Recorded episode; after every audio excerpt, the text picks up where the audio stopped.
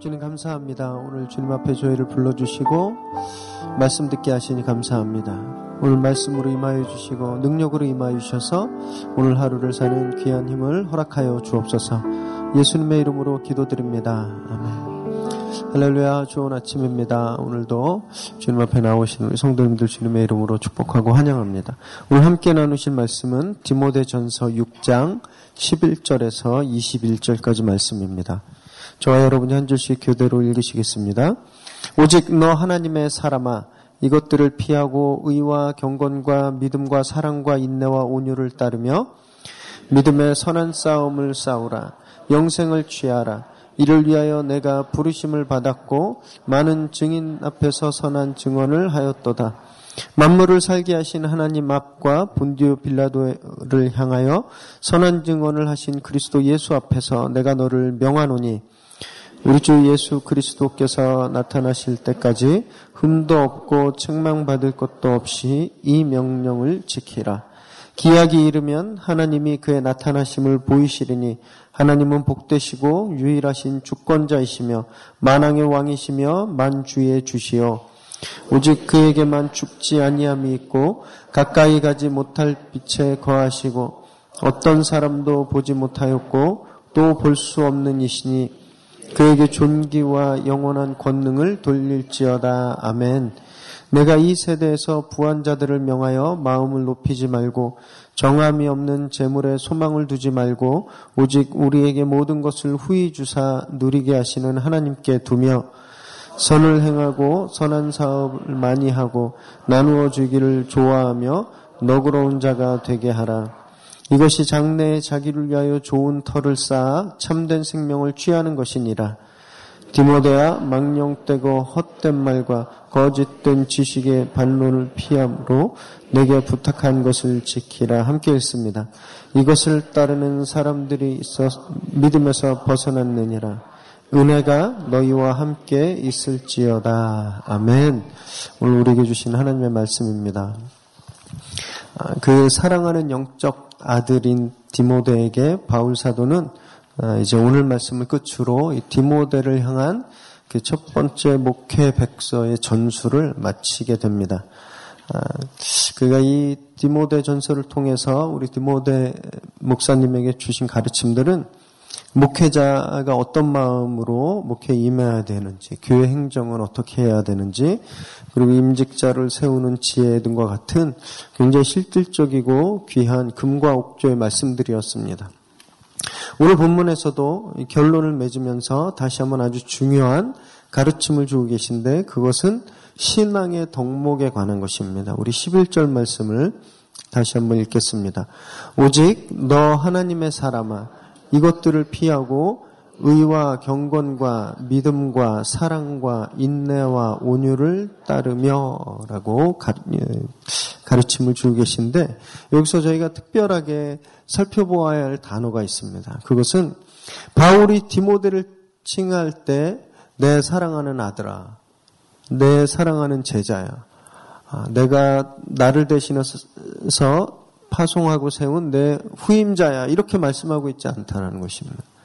바울은 이 구절에서 디모데를 이렇게 칭하고 있는데 그것은 너 하나님의 사람아라는 말입니다. 특별히 이렇게 칭한 이유는 아, 그 간절한 마음을 담았습니다. 이 디모데가 그곳에서 정말 말씀에 근거하고 하나님 앞에 바로 선 목사로서 목회를 잘 해내기를 아, 바라는 마음에서 한 번 더 확인시켜 주고 싶었던 것입니다. 네가 누구인가? 디모데 너가 어떤 사람인가를 확인시켜 주기 위해서라는 것이죠. 자신이 누구인지 또 어떤 삶을 살아야 하는지 다시 한번 마지막에 일깨워주기 위한 것이 그 이유였습니다. 아, 디모데가 바울에게 하나님의 사람으로 불렸듯이 이 자리에 있는 저희들도 불려지는 호칭이 있습니다. 그것은 안디옥 교회가 처음으로 얻었던 이름인데 바로 크리스찬이라는 것이죠. 기독교인이라는 말입니다. 이 크리스찬이라는 뜻은 예수를 닮은 사람이라는 뜻입니다. 바로 예수의 사람이라는 뜻이죠. 아, 저희가 불리는 이 기독교인이라고 하는 말은 오늘 이곳에서 디모데가 불렸던 하나님의 사람과 같은 의미를 갖고 있다고 할 수 있습니다. 하나님의 사람이 갖춰야 될 덕목이 있었죠. 의와 경건과 믿음과 사랑과 온유와 인내입니다. 그렇다면 아, 같은 이름을 가지고 있는 저희들, 예수의 사람이라고 불리는 저희들도 이런 덕목을 갖춰야 하는 것이죠. 그런데 이러한 신앙의 덕목을 따르는 삶은 평탄하고 굴곡이 없는 그런 삶이 아닙니다. 이 삶은 치열하게 전쟁이 임하듯이 치열하게 승리를 다투는 삶입니다. 12절 말씀을 함께 읽겠습니다. 믿음의 선한 싸움을 싸우라. 영생을 취하라. 이를 위하여 내가 부르심을 받았고 많은 증인 앞에서 선한 증언을 하였도다.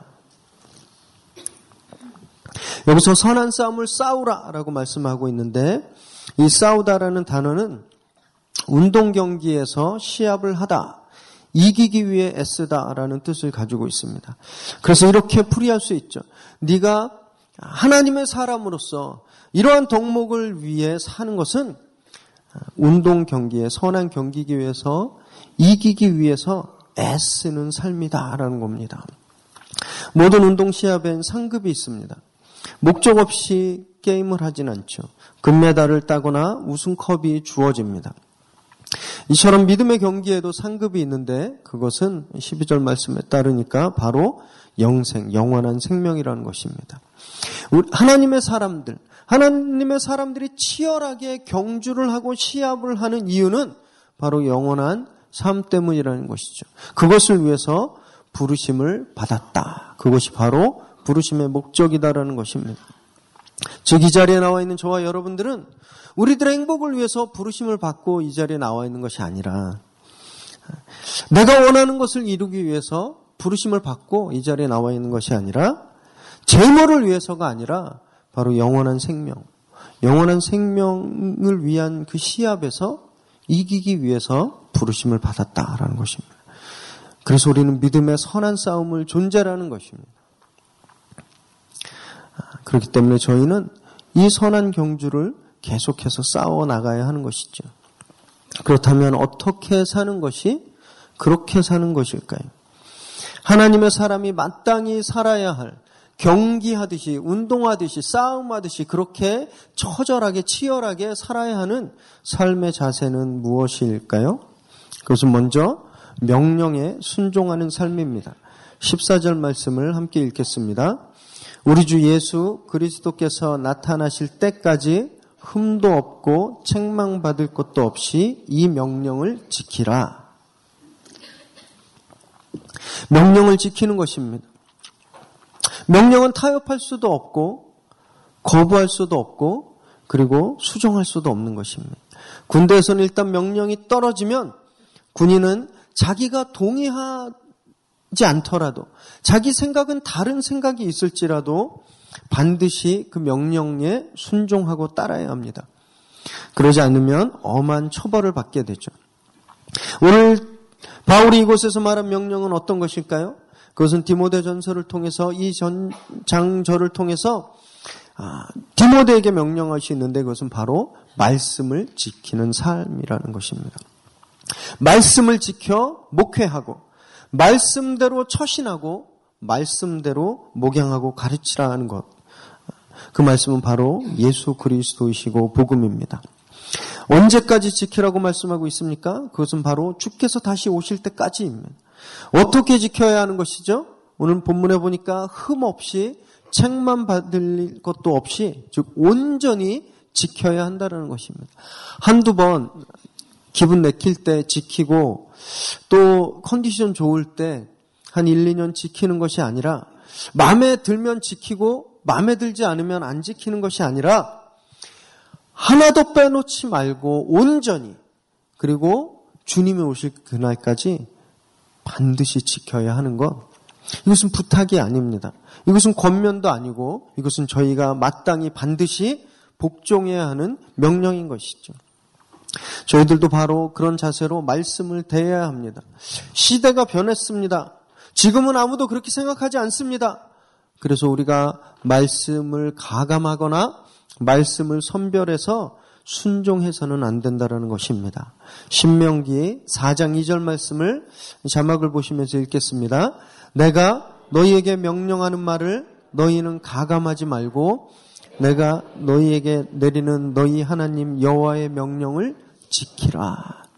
명령을 지키는데 가감하지 말라라는 것입니다. 하나님의 말씀은 가감 없이 온전히 그리고 주님 오실 때까지 순종하는 것입니다.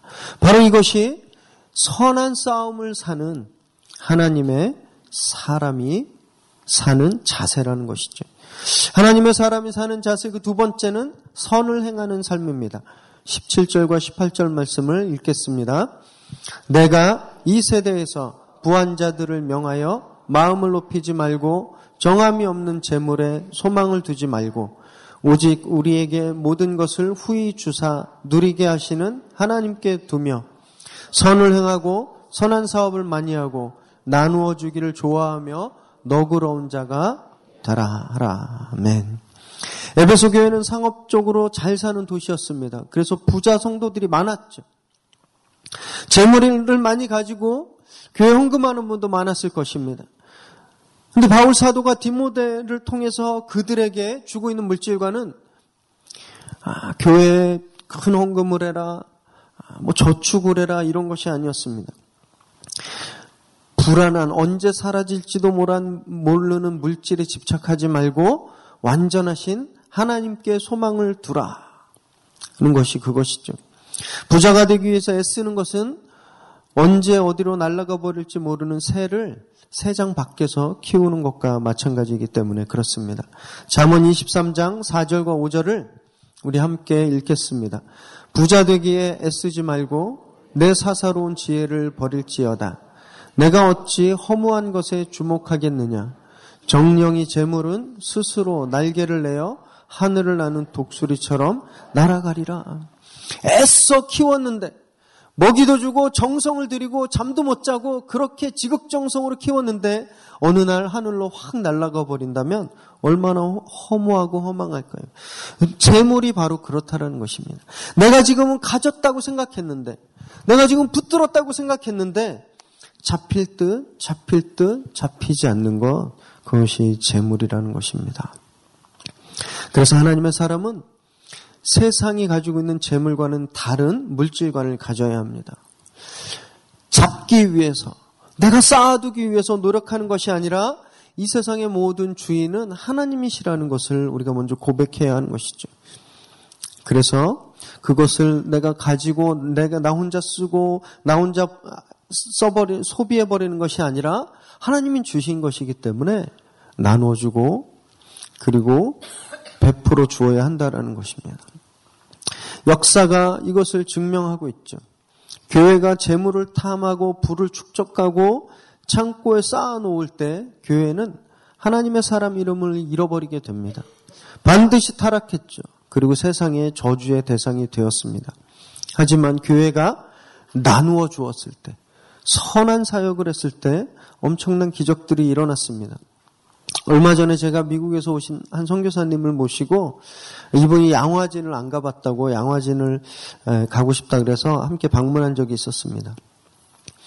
어, 몇번 가봤지만 이렇게 처음부터 앉아서 그 영화도 보고 어, 전문 가이드 하시는 분의 설명을 들으면서 아, 이런 생각이 들었습니다. 이분들이 전혀 그럴 이유가 없었는데 그냥 몇 년 와서 아울리치 하듯이 몇 년 와서 또는 몇 개월 와서 아울리치 하고 그냥 자기 나라로 가서 의사 선생님도 있었고 법률가도 있었고 학교 선생님도 있었는데 아, 그냥 아울리치 왔다가 다시 가서 자신들의 삶을 위해 살아도 행복했을 텐데 왜 한반도에서 뼈를 묻으면서 풍토병에 시달리고 자신들의 어린 자녀들이 죽어가는 것을 보면서도 그분들이 왜 이 자리에 끝까지 묻혀 있게 되었을까? 무엇 때문에 이런 삶을 살았을까? 질문을 하게 되었습니다. 그리고 그 질문에 대한 답은 바로 복음 때문이다라는 것이죠. 교육도 많이 받았고 귀족 집안의 젊은이들이 자신들의 부귀영화가 아니라 바로 복음 때문에 선한 행실을 위해서 선한 사업을 위해서 그리고 나눠주는 삶을 위해서 그들이 이곳에서 희생하고 그런 삶을 살았을 때 대한민국이 세계 역사상 그 유래를 찾아볼 수 없을 만큼 빨리 성장을 이루게 되었다라는 것을 제가 깨달았습니다. 많은 사람들이 한국이 어떻게 해방 후에 전쟁 후에 이렇게 빨리 세계 열한 번째로 부강한 나라가 되었을까? 이것은 기적과도 같다. 이것은 정말 아, 특별한 일이다라고 이야기하지만 저는 그 이유가 바로 그들의 희생과 그들의 나눔 때문이었다라고 저는 믿습니다. 그들이 한국에 들어와서 복음을 가지고 교육과 의료시설과 한국 사람들을 위해서 자신의 것을 나누어 주고 그들을 위해서 선한 사역을 했을 때 기적이 일어난 것이죠. 이것이 바로 하나님의 사람이 사는 법도입니다. 내 것을 취하고 내 것을 쌓고 내가 원하는 것을 끌어 쓰는 삶이 아니라 선을 행하고 나누어 주고 그리고 너그럽게 대하는 것. 우리가 그렇게 살 때 우리도 기적을 이루어낼 수 있다고 저는 믿습니다. 사랑하는 성도 여러분, 이번 한 주 동안 저희는 무엇을 위해서 수고를 아끼지 않았을까요? 월요일부터 금요일까지 5일 동안 아침부터 밤늦게까지 힘써서 일한 이유가 대체 무엇일까요? 우리는 너무너무 많은 순간 내 자신의 필요를 채우기 위해서 내 꿈을 이루기 위해서 그렇게 정신없이 달려갈 때가 많이 있습니다. 지금까지 이루어 놓은 것을 보고 아 참 이 정도면 괜찮구나. 내가 참 이만하면 멋진 인생을 살았구나. 라고 스스로의 만족을 주고 있을 때도 너무나 많습니다. 저희가 정말 헛된 재물이 아니라 완전하신 하나님께 소망을 두고 삶을 살고 있는지 반문해 보아야 할 것입니다. 사랑하는 성도 여러분, 하나님께서 저희들에게 주신 모든 것은 선한 사역을 위해 나누어주기 위해 우리에게 허락하셨다는 것을 기억하시길 바랍니다. 우리가 그렇게 이웃에게 너그럽고 세상보다 더 선한 삶을 살게 될 때, 우리 삶에 기적이 임하게 될 것을 믿습니다.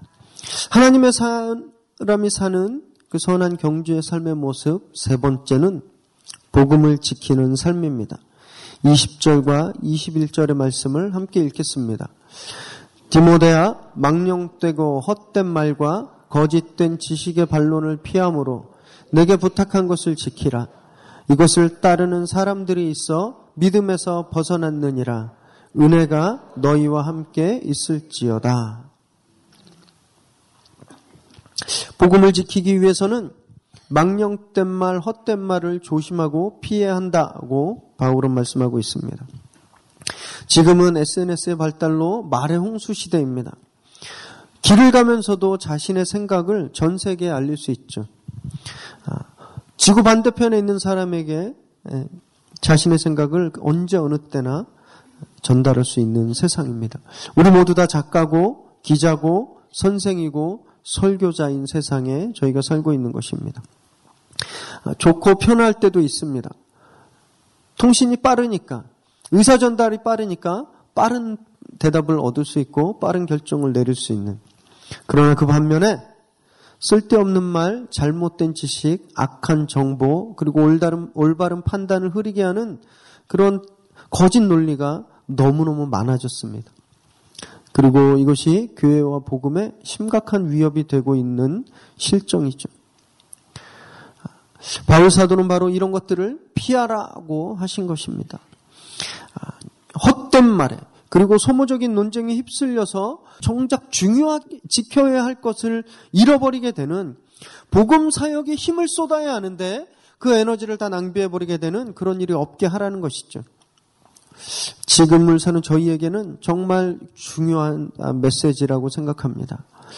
아, 왜냐하면 이 말의 홍수 속에서 우리가 복음을 지켜내는데 전력을 다해 기울이기 위해서는 음, 이 정보들을 걸러내고 말, 말의 홍수 속에서 이 마, 중심을 지키는 것이 중요하기 때문에 그렇습니다.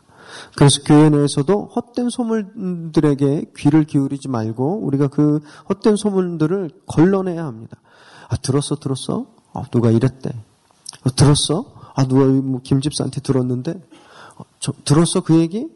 이런 식의 대화에 귀를 기울이지도 말고 대꾸하지도 말아야 할 것입니다.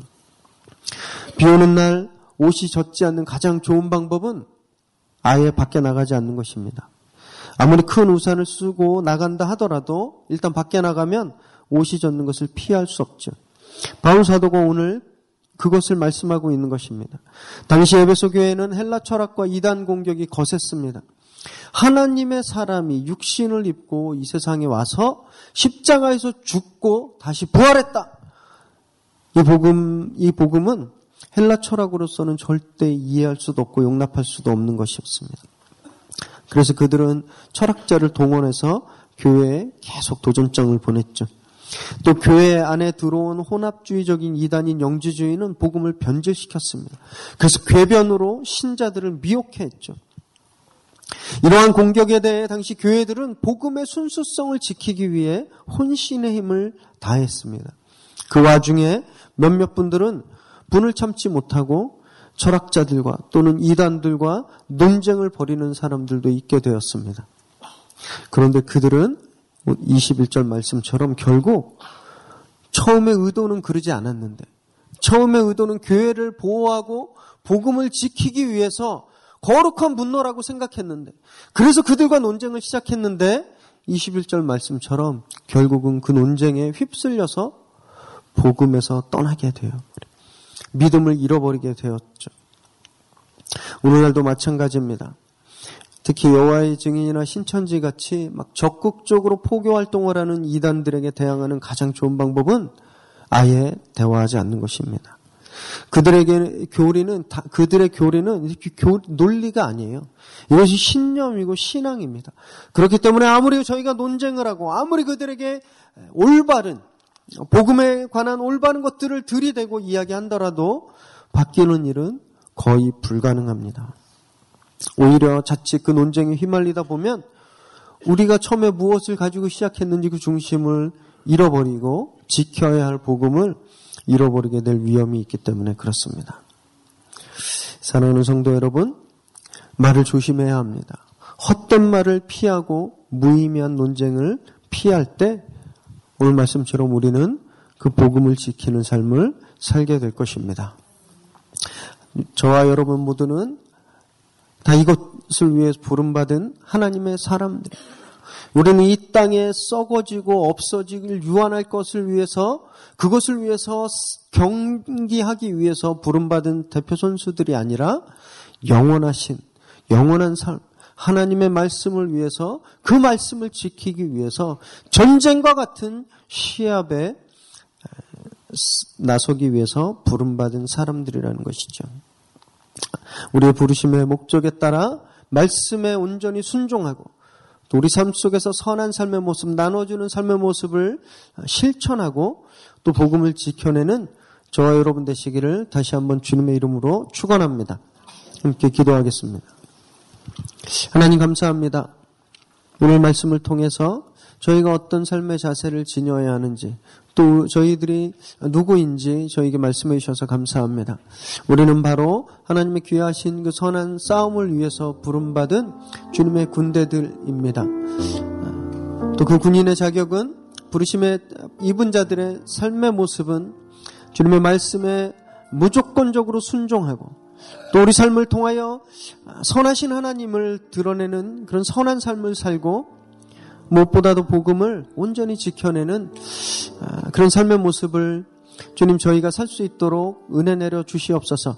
저희는 너무나 연약해서 실패할 때가 많고 우리가 무엇을 위해 사는지 잊어버릴 때가 너무나 많습니다. 하나님 그때마다 저에게 말씀하여 주시고 깨닫게 하여 주셔서 우리 삶의 모습을 온전히 회복되는 저희들 되게 하여 주옵소서. 예수님의 이름으로 기도드립니다. 아멘.